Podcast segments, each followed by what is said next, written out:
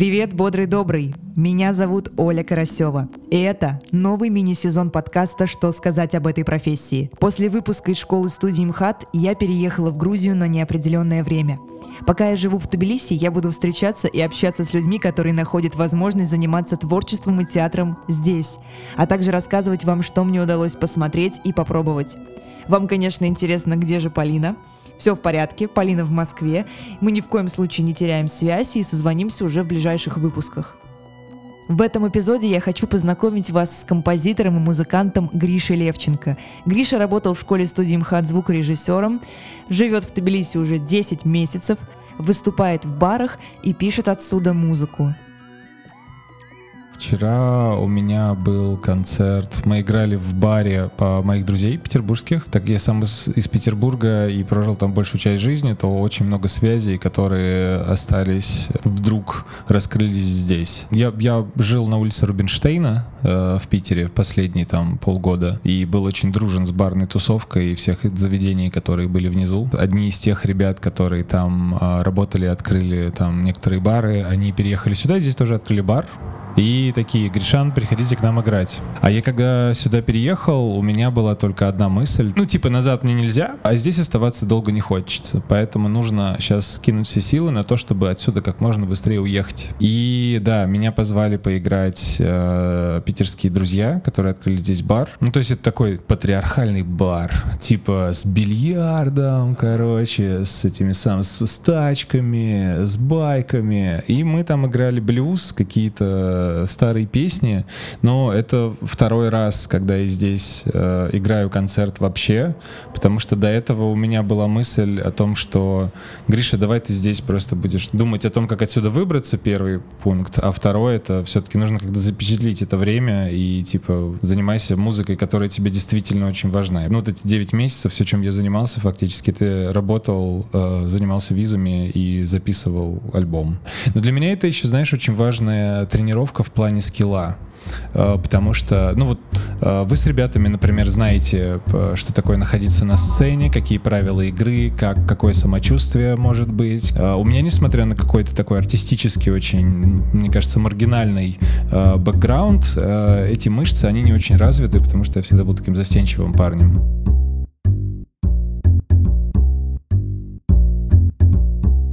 Накануне 24 февраля 2022 года ты покинул стены школы студии МХАТ, да. где ты три года работал звукорежиссером в нашем прекрасном учебном театре. Да, да, да. И ты написал, что ты покинул с облегчением и с намерением больше никогда не возвращаться в театр. Да. Почему у тебя возникло такое отторжение к театру? Слушай, на самом деле это очень интересный вопрос, потому что так или иначе у меня режиссерское образование, то есть по образованию я режиссер театра и актер. Я учился в Санкт-Петербурге в Э, Институте культуры и искусств. Когда я выпускался, э, мы все стали руководителями любительских театральных студий. Это не то качество образования, например, которое у вас было. То есть это вы как бы понимаете актерское мастерство намного шире или режиссуру намного шире. И плюс к этому это Москва. Мне кажется, нерв, э, он там чувствуется намного сильнее, потому что больше всего происходит из-за того, что, ну, условно, вся вертикаль э, власти страны, она вот здесь под боком, на соседней, ну, на соседней площади условно. И, ну, так получилось, что я как раз-таки всегда был недоволен своим образованием, но мои бабушка и дедушка, они были актерами. Я после этого поработал и в Александринском театре в Питере, и там есть такой театр-фестиваль «Балтийский дом», и в результате, собственно, все это привело меня в стены школы студии МХАТ. Так или иначе, единственная задача школы студии МХАТ — это то, чтобы вы научились быть актерами, научились э, делать свои вот эти вот классные штуки, на которые будут приходить в соседнее здание люди каждый вечер, и все будут кланяться и говорить, как это здорово, и как это на острие ножа. Все технические службы, они так или иначе являются слугами этой идеи. И, а когда ты молодой, амбициозный и не очень еще как бы сформировавшийся внутренний, ты попадаешь в этот котел, ты начинаешь очень быстро, э, еще причем, ну, я про себя сейчас говорю, когда у тебя еще вот это разогнанное, типа, актерское внутреннее какое-то естество, ты очень быстро находишь общий язык с ребятами, вы говорите на одном языке, вы можете вместе классно тусоваться, но дальше этого ты как бы не можешь пойти, потому что у тебя в этих стенах одна задача задача. Ты обслуживаешь чужие амбиции. И очень много давления, и все в таком духе. Ну и как бы... Да, все, все недовольны всегда. Да, все, конечно, все говорят, звук сегодня, короче, был не очень удачный. Когда я переезжал в Москву и устроился в школу-студию МХАТ, там, типа, я уже был композитором. То есть я писал музыку там для рекламы, для кино и так далее. То есть, типа, и, ну, для меня это был хлеб, условно, да, то есть я, все, все, все деньги, весь мой креатив какой-то, он появлялся именно оттуда, а в школе студии МХАТ там, типа, я приходил на один-два вечера в неделю. И так или иначе, как бы из-за того, что там была очень быстрая социализация, большая часть народу, которых я знал в Москве, они были оттуда, это были студенты, и, и для всех я по-прежнему оставался звукорежиссером. Знаешь, такого рода типа травма, но я понимаю, что таковы правила игры, и ты никуда тут отсюда не денешься.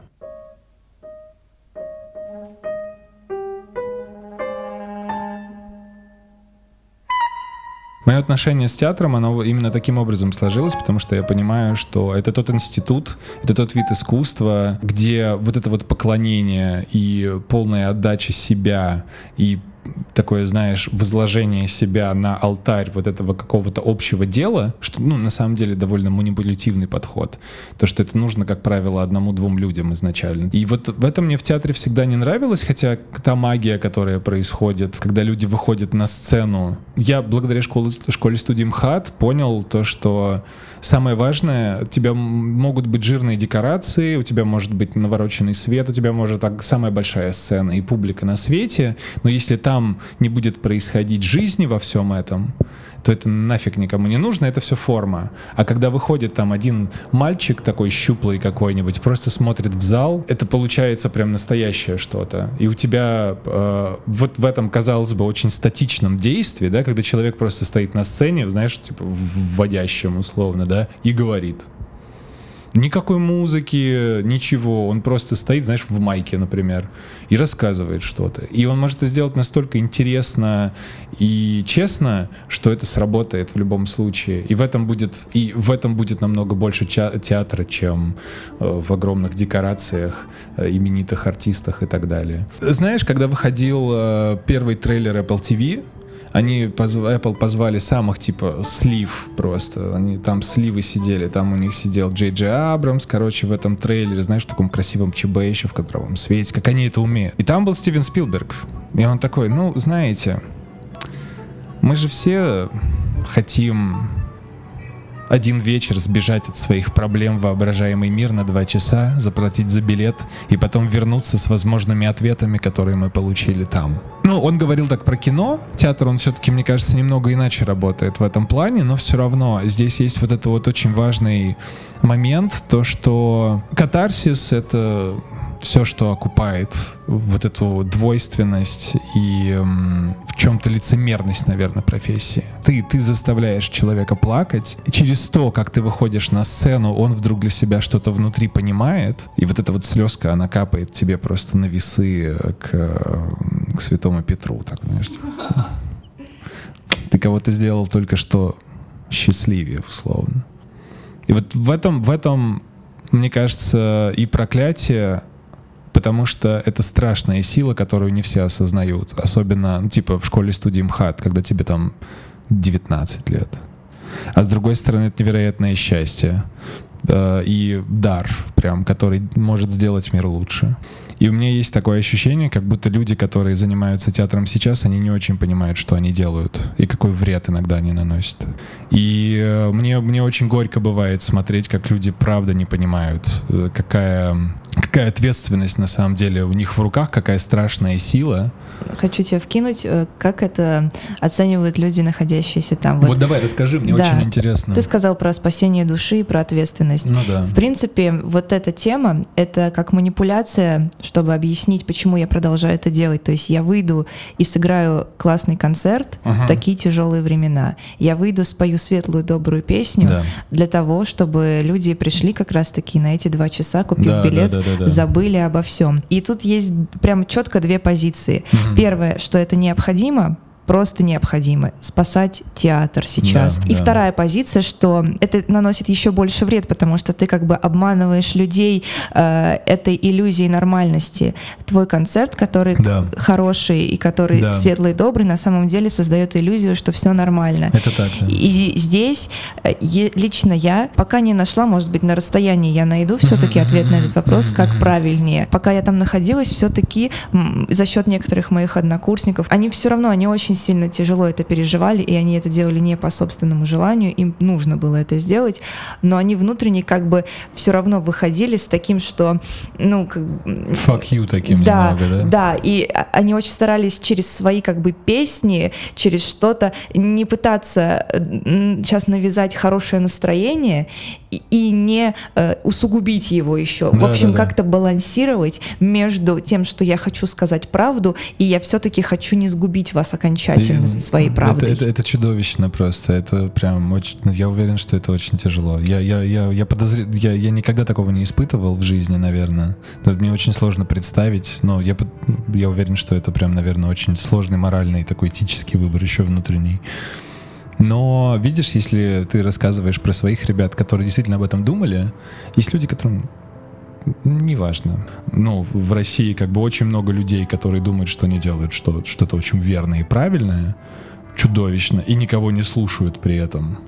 Но такое ощущение, как будто ну, сейчас особенно, когда этика, она совершенно при, ну, при- приняла какую-то непонятную форму. Единственное, что остается, это все-таки на свой камертон как-то направляться. И, да, то есть я бы не смог выйти на Красную площадь сейчас. И типа выйти что-нибудь спеть там. И меня бы попросили до этого, давай что-нибудь нейтральное такое. Ты такой, ну Высоцкого, ну давай Высоцкого. Ты еще писал у себя в Инстаграме, что Мгм. есть такое негласное правило, что если ты уходишь из театра, Мгм. то театр приходит за тобой. Да. И пока тебя нет в России, в России вышло четыре спектакля с твоими э, музыкальными оформлениями. Да, да. Вообще, что ты чувствуешь по этому поводу? Мне кажется, это очень двойственный момент, потому что до 22 года, честно говоря, я всегда был в тени. Ну, то есть я всегда занимался теми вещами, которые ну, для меня лично ничего не делают. То есть вот ну, я работал в школе студии МХАТ, я безымянно там трудился над всякими разными э, там музыками для кого-то, и это на самом деле как-то меня не выносило вот на эту, на поверхность, да, то есть я всегда был как-то в тени, да, у меня был- было недостаточно сил, недостаточно понимания того, чего же мне хочется, недостаточно ответственности за это.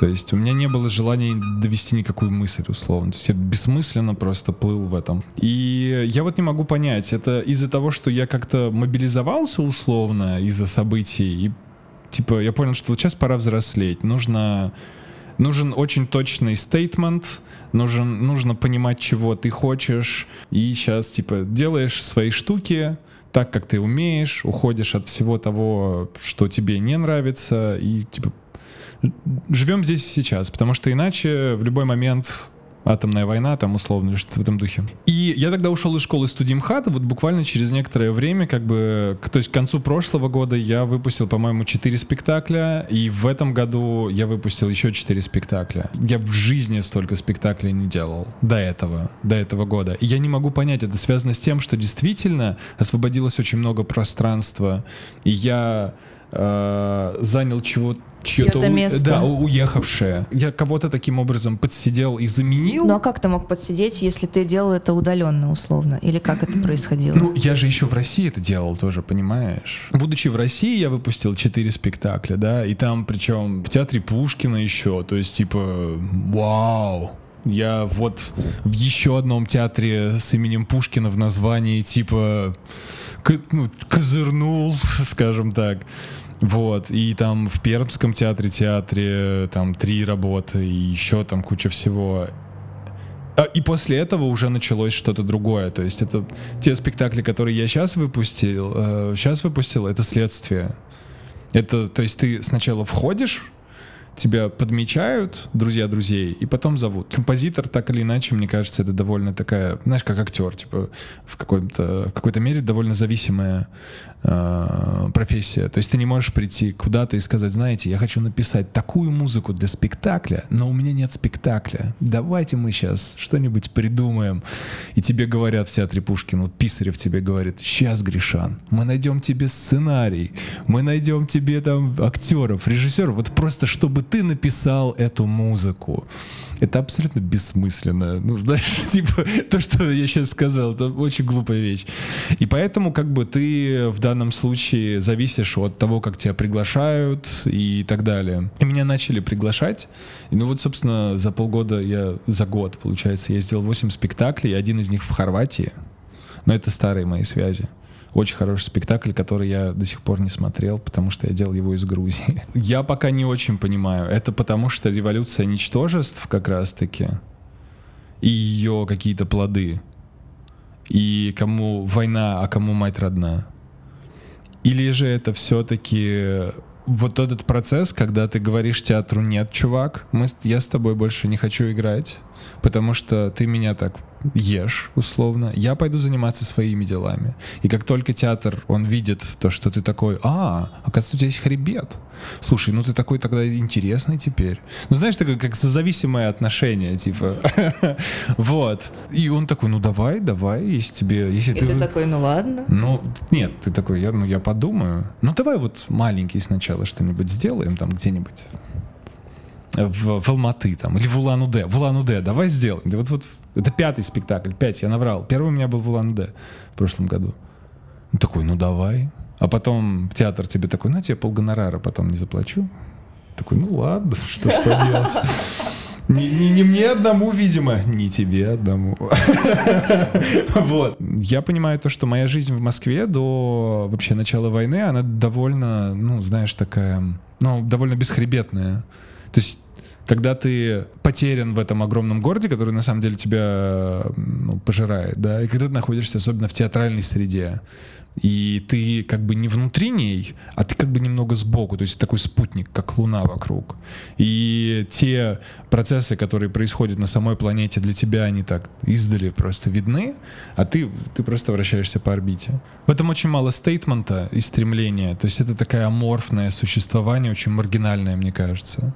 Я вот в нем, собственно, прожил, и вот только после начала войны я как-то стал понимать, что вообще-то, Гриша, ты как бы бесхребетник, и пора бы, пора бы вообще-то, ну, типа, взрослеть мужиком становиться, условно. Поэтому у тебя, у тебя должен быть свой кодек чести, когда ты знаешь, как должно все происходить.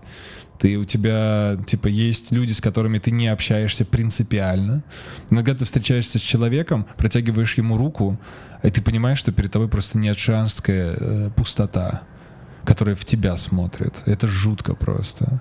Я вот очень часто вращаясь в какой-то театральной среде, прям это было жутковато. То есть ты протягиваешь, у тебя такое ощущение, как будто тебе сейчас просто этот человек, он внутрь себя тебя всосет вслед за рукой. То есть как, как в матрицу, вот как в это зеркало. это, наверное, очень пафосно звучит. Э, и, э, возможно, я сгущаю краски. Скорее всего, так и есть. Это очень субъективно все. Но но вот было такое. И я понял то, что я вот сам такой пустотой был до того, как началась война. Поэтому вот здесь я должен э, покаяться то, что ну как-то все до это было не очень по-мужски, наверное. Это, это я сейчас не то, чтобы для тебя говорю, да, а это как-то совершенно случайно озвучиваю сам для себя.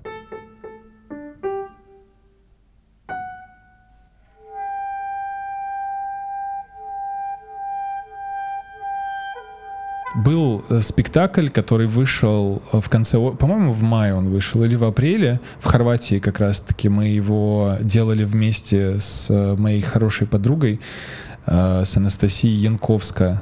Янковской, ну, видимо, Янковская она, хорватским режиссером. И вот там прям было, было очень круто. И то, как мы решили музыку, это вот прям то, что мне очень нравилось. Расскажи и... поподробнее. А вот сейчас расскажу. Мы с Настей ставили спектакль, который был по книжке одной из таких, знаешь, типа хорватских театральных див. И назывался он «Расставание», «Расстанцы».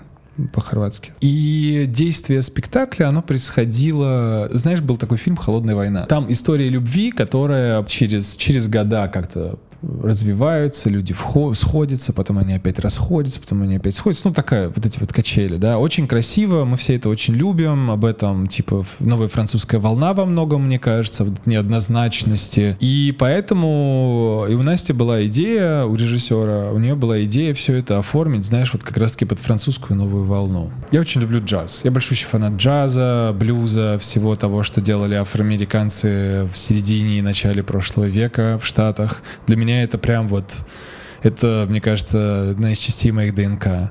И так как та музыка, э, вот, она очень во многом вдохновлялась вот той же самой какой-то эстетикой, да, когда ты слушаешь, такая очень джазовая энергия, ты сразу представляешь ночь, ты идешь куда-то, горят фонари, может еще идет дождь, тебе приходится поднимать э, воротник, ты один, там приезжают машины. И в этом очень много, мне кажется, сразу атмосферы появляется такая, знаешь, она с одной стороны одинокая, но с другой стороны очень наполненная, потому что ты рад здесь сейчас находиться, да? Хотя, возможно, это может ну, такая будет очень печальная картинка. И французская музыка, там очень много вот этой вот эстетики. И я когда стал погружаться, я прям... А я... да у меня же даже голос дрожит я сделал немного не то, что от меня просили в результате, и все-таки я такой, нет, ребят, вот здесь я хочу сделать так, вам точно, вам понравится в любом случае, но я хочу это сделать по-своему. И это вот на данный момент это лучший э, с точки зрения идеи музыкального материала но не с точки зрения технической, э, технического исполнения, потому что все-таки, когда ты работаешь э, удаленно, есть ограничения по бюджету, тебе приходится все-таки, ну, губу закатывать, как бы, и ты стараешься все делать максимально дешево, чтобы это, чтобы это обошлось дешево театру и чтобы не потерять от денег, особенно когда ты в эмиграции, и у тебя нет э, ежемесячной зарплаты, ты как бы такой в режиме выживания, поэтому ты стараешься сделать хорошо, но так, чтобы это было приемлемо.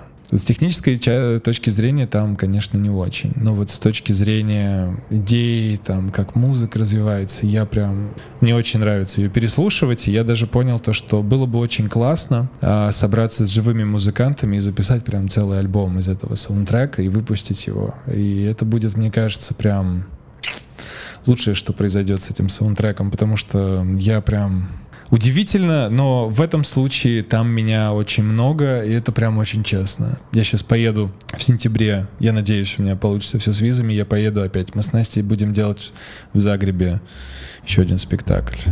Марию Стюарт будем делать.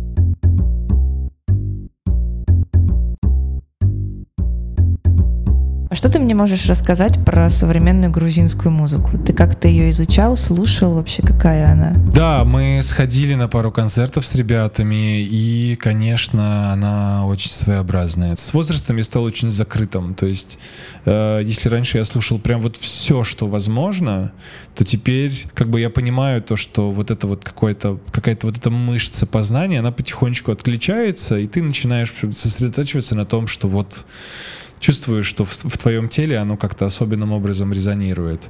Поэтому я вот не заценил, короче, местный колорит, хотя, честно говоря, хоровое пение, когда здесь слушаешь, это прям до мурашек доходит, потому что грузины, они безумно яркие, искренние люди, и все очень музыкальные, а хоровое пение, а, в нем есть, знаешь, такой религиозный очень сильный мотив.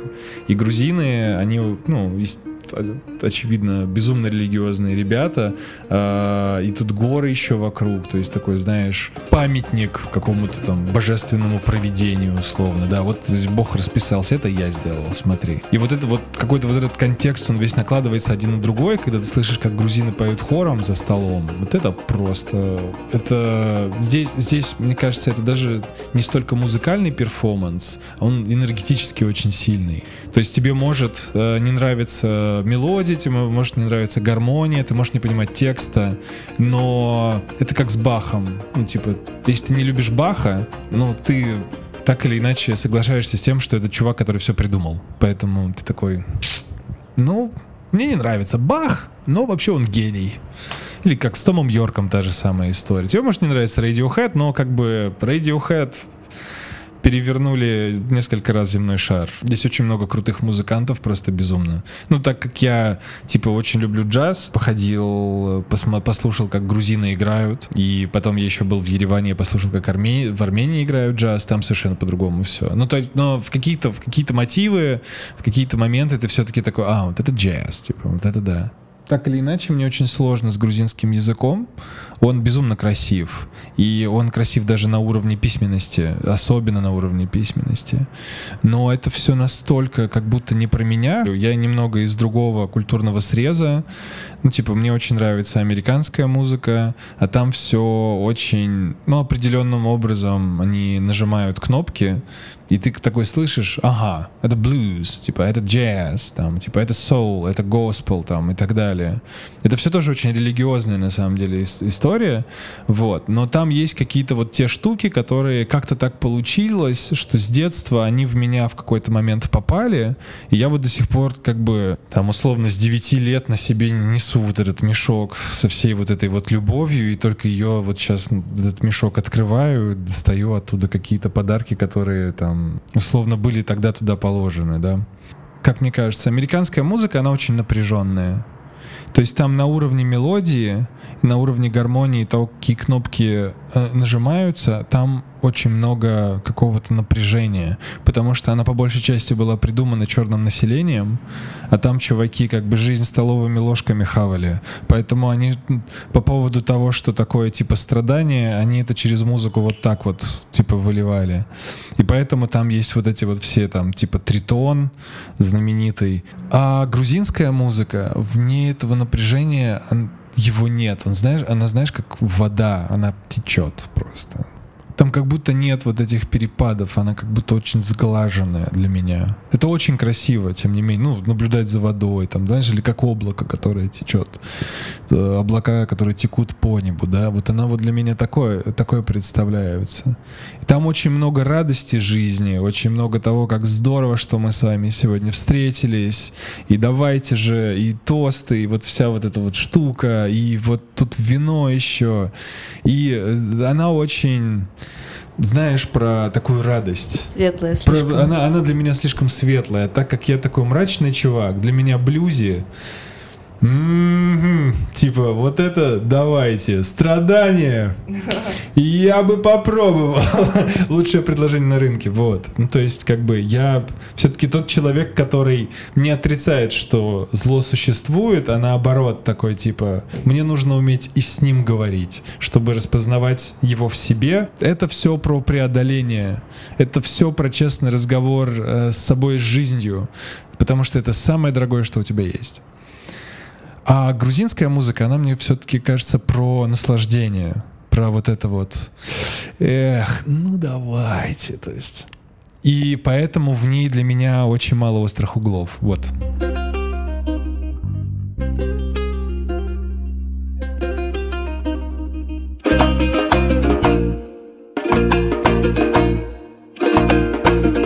Как здесь и вообще в процессе иммиграции менялся твой плейлист? Что ты слушал раньше и что сейчас ты слушаешь, и что помогает тебе и помогало справляться с одиночеством во время переезда? Блин, это мой любимый вопрос просто. А, слушай, мой плейлист на самом деле он начал, ну вот иммиграционный, иммигрантский мой плейлист, он начал меняться еще до моего отъезда мой, мой путь от Еревана до Тбилиси, когда я первый раз сказался Тбилиси, он проходил осенью через горы. И я никогда такого не видел до этого. То есть для меня горы, они были где-то там. А сейчас они здесь перед тобой. И как ты едешь по этим серпантинам, смотришь на всю эту красоту, а там, знаешь, от пол пять метров проехал, повернул, и все, мясо там, просто какая-то равнин, там торчат эти, и все.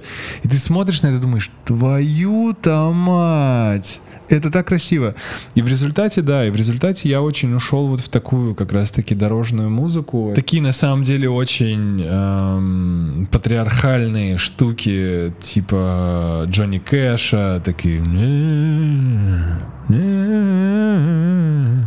И блюз весь тоже оттуда же, он там еще религиозного подтекста. То есть это все такая, знаешь, музыка про то, как ты не знаешь, где твой дом теперь, и ты просто находишься в промежуточном состоянии, и ты в поиске.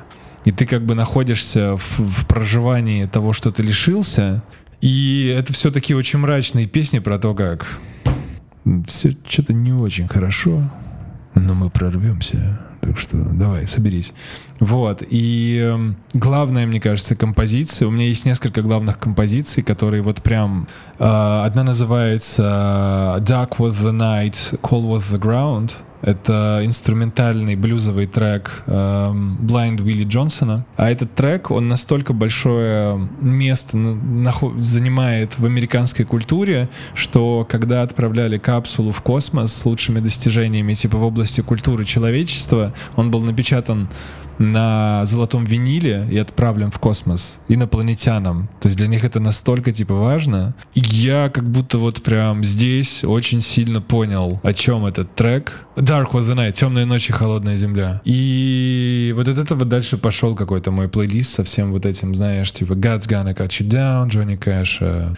И там есть еще классная композиция Тома Уэйтса. Там такой текст — Uh, I said, everywhere, everywhere I lay my head down, I'm gonna call my home. То есть везде, где я опущу голову, это место будет, ну, где я лягу спать, это место будет моим домом. И ты такой, вот в этом вот это вот сейчас я. У меня есть плейлист, я тебе сейчас покажу просто. Вы, ребята, этого не увидите. Ну, 7 часов 58 минут. И там прям все, мужики под гитары поют, короче. Боб Дилан там, да. In a time where I changing. То есть это все такая, знаешь, типа около народная на самом деле американская музыка. То есть я сейчас такой прям, как в старые добрые времена, типа иммигрант ты начинаешь по-другому чувствовать жизнь. Ты, у тебя, для тебя вдруг э, любовь, преданность, друг, семья, дом. Эти слова, которые для тебя, знаешь, типа, когда тебе все сыто и здорово, они для тебя как бы, ну, как данность. А когда тебя этого всего лишают, ты такой, ага, вот что, вот ради чего все делается на самом деле. То есть, типа, чтобы был дом, где тебе будет безопасно и тепло, то, что ты будешь защищать, чтобы была семья, самые близкие тебе люди, которые тебя не бросят ни в какой ситуации, которых ты не бросишь, друзья, и там любовь, и вот вот эти вот какие-то категории, они вдруг э, становятся очень... Наконец-то понимаешь, что это значит. И вот когда я здесь оказался, а, вот этот вот микс из ощущений, из-за того, что я уехал, это нет пути назад. И плюс я в горах. Я посреди такой огромной красоты. Я не знаю, что я буду сейчас делать у меня здесь нет там, типа, я не знаю, кто здесь. Ну, то есть ты как в таком, знаешь, ты в сингулярности, где все происходит единовременно и ничего вместе с тем. И я такой, нужно обязательно... И ты очень быстро взрослеешь в результате. И я понял, что единственное, что сейчас я должен делать, это как раз-таки делать, как-то запечатлеть это состояние, я записал здесь фактически за полгода альбом в каких-то чудовищных условиях, потому что здесь большие проблемы. Ну, типа в России ты можешь найти студию, которая тебе нравится, ты можешь договориться со своими другами, друганами-музыкантами, это все происходит очень быстро, и вы очень быстро все это делаете, главное просто свести расписание и отложить деньги. Здесь работает не так. Здесь мало студий, все музыканты настолько голодные, что они просто носятся с работы на работу, и с ними сложно договариваться, потому что у них все меняется постоянно студий нет. Единственное, ну, я до Нового года хотел начать, но я понял то, что это невозможно, просто потому что сейчас, Гришан, ты можешь рассчитывать только на себя в этом плане, потому что это нужно только тебе.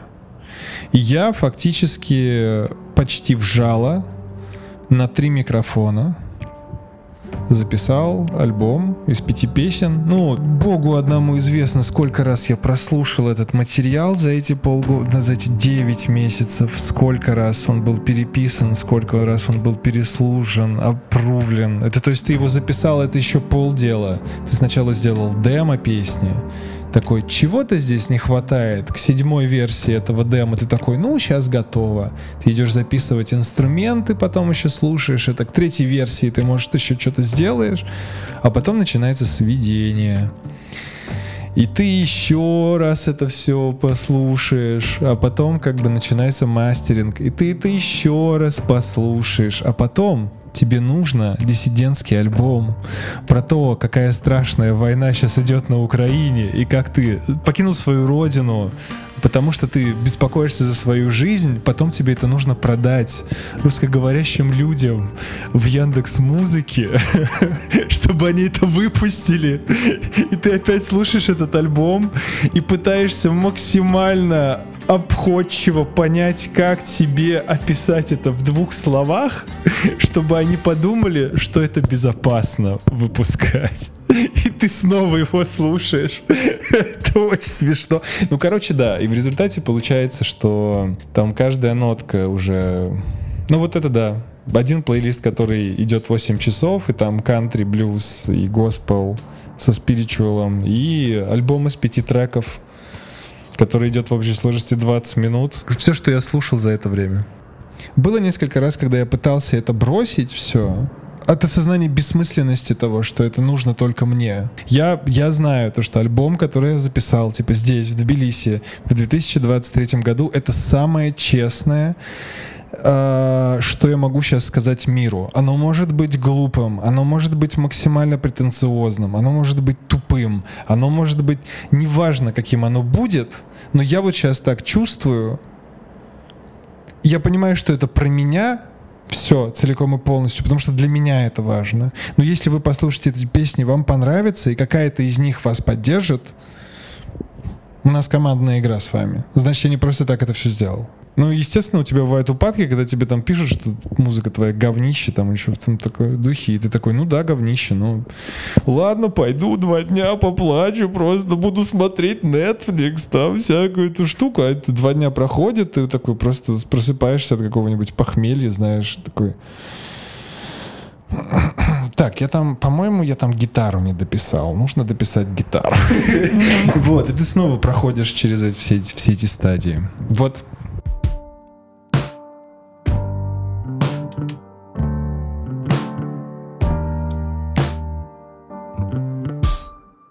Что ты главное понял про Тбилиси и про Грузию, пока ты здесь находишься? Он для меня очень похож на Петербург во многом по ритму. Ну, я сам из Петербурга, поэтому у меня так таки обречен искать референсы в том, что меня окружают. А вот, вот тебе, тебе какой Тбилиси? Слушай, я пока еще тут очень мало, поэтому... Ну вот ну, у тебя первый порыв, у тебя сейчас видишь еще вот этот вот момент, который... У меня типа... момент турист сейчас. Да, да, да, такой, вау, ну и как тебе? А, я, кстати, я везде ищу Москву. То есть вот этот парк Рике, по-моему, да, называется, да, да, да, это да, для да. меня зарядить uh-huh. потому что эти стекляшки очень напоминают uh-huh. мне зарядье. Uh-huh. А, район, в котором я живу, это для меня Медведково. Uh-huh. а, метро тоже, э, я считаю, очень похоже на московское, только как бы ветки, где нету новых поездов. Но хождение по горам, ну то есть то, что все время нужно uh-huh. подниматься, спускаться, это при том, что я супер подготовленный по спорту человек, но э, каждый раз это да, блин, опять гора. Ну давай, ладно. Да. Еще повезло, что мы не в Стамбуле, знаешь, типа там-то вообще мясо, типа просто вот такие, типа 40-60 градусные просто подъемы. Движение на улицах и в целом по городу, оно такое супер импровизационно, хаотичное, да. напряженное, и что водители и в целом люди существуют все время как бы на грани. Но эту грань они пока, ну вот пока я не, не встретила момента, не переходят. Они а. как-то умудряются просто проскочить, невероятно стрёмно, опасно, вообще чудом выжили, но выжили. И каждый раз это происходит. И это какая-то закономерность, типа довести до максимально э, экстремальной ситуации на дороге, но точно с ней справиться. Да. Вот мне кажется, к этому, наверное, нужно уже привыкнуть, что да, мы едем как попало, но мы точно доедем, нет вариантов. Но варианта проехать спокойно, нормально тоже нет. Тоже нет, тоже нет. Даже в автобусе, когда ты находишься, да, есть такое, есть такое. Но мне просто, я понимаю, что Тбилиси для меня тесный. Он очень То есть у меня такое огромное эго и так много амбиций, что для меня, для меня он уже стал тесноватым. И так или иначе ты здесь... Ну, я э, подлавливал себя то, что иногда я проваливаюсь в какую-то такую именно ловушку Тбилиси. И когда ты ловишь этот момент, то, что ты можешь в середине дня прийти где-нибудь, взять чачечки, хачапурки, которые очень жирные, и пузо у тебя вырастет быстро посидеть, посмотреть, как мужики за соседним столом чокаются в середине, сука, дня, рабочего дня. Ты такой, ну я тоже так могу. А то, что у тебя там, типа, ты в нигде просто, в, вак, в, в, вселен, ты как Мэтью МакКонахи нахрен, просто сидишь и плачешь.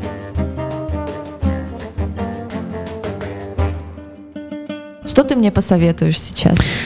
Ну, мужайся. Мне кажется, это очень клево.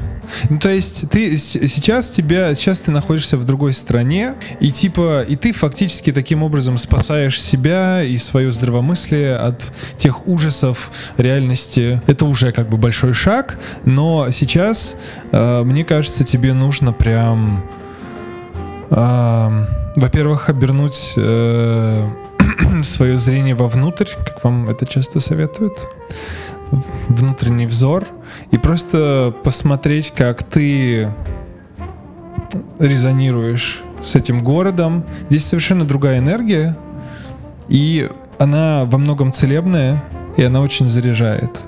И сейчас, возможно, первое время будет очень тяжело, потому что иммиграция, она подразумевает то, что ты обрезаешь пуповину, и ты как-то пытаешься двигаться дальше, просто зачеркивая ту часть, ну, условно, да, я сейчас утрирую, возможно, зачеркивая ту часть истории, которая была с тобой до этого. То есть теперь ты новый человек как будто немного. И даже несмотря на то, что тебе будет тяжело, ты помни о том, что ты себе потом за это спасибо скажешь лет через пять. Потому что у тебя появилась возможность посмотреть на ситуацию совершенно с другой точки зрения, новой оптикой, которой у тебя до этого не было. Ну, ты, ты, ты, ты родилась в Москве? Да. Вот, вот. Я просто нет. И типа переезд из города в город, теперь из страны в страну, типа это вот, это вот ты совершенно по-другому видишь ситуацию, и это помог, и, и это дает тебе очень много возможностей в, в плане понимания и себя, и того, что происходит, и как нужно двигаться дальше. У тебя сейчас очень маленький горизонт планирования, и поэтому ты сейчас будешь придумывать что-то на ходу прям, и это нормально. Главное, чтобы для тебя это работало и держало тебя на плаву, потому что здесь очень легко провалиться в этот ужас экзистенциальной пустоты вокруг на самом деле. Но вот мысль о том, что это все очень не зря, и ты себе делаешь ты себе на самом деле сейчас очень сильно помогаешь, потому что это, если в случае неудачи, это тот опыт, который тебе ни одна, ну, больше ничего не даст. То есть теперь ты можешь спокойно переехать в какую-нибудь другую еще страну и там пожить, а потом в другую страну и там пожить, и таким образом увидеть весь мир. То есть ты таким образом сбрасываешь с себя вот эти оковы прикованности к одному участку на земле, да? Это с этой точки зрения. А с точки зрения какого-то, наверное, идеологического, если у тебя все получится, ну, значит, значит, видишь, ты как-то решила выйти за рамки, в которые ты не вписывалась. Но это все про себя, мне кажется. Ты же сейчас себя спасаешь. И вот это самое важное. Об этом помнить, потому что ты у себя одна. Ты на самом деле себе сейчас делаешь только лучше. И нужно просто потерпеть.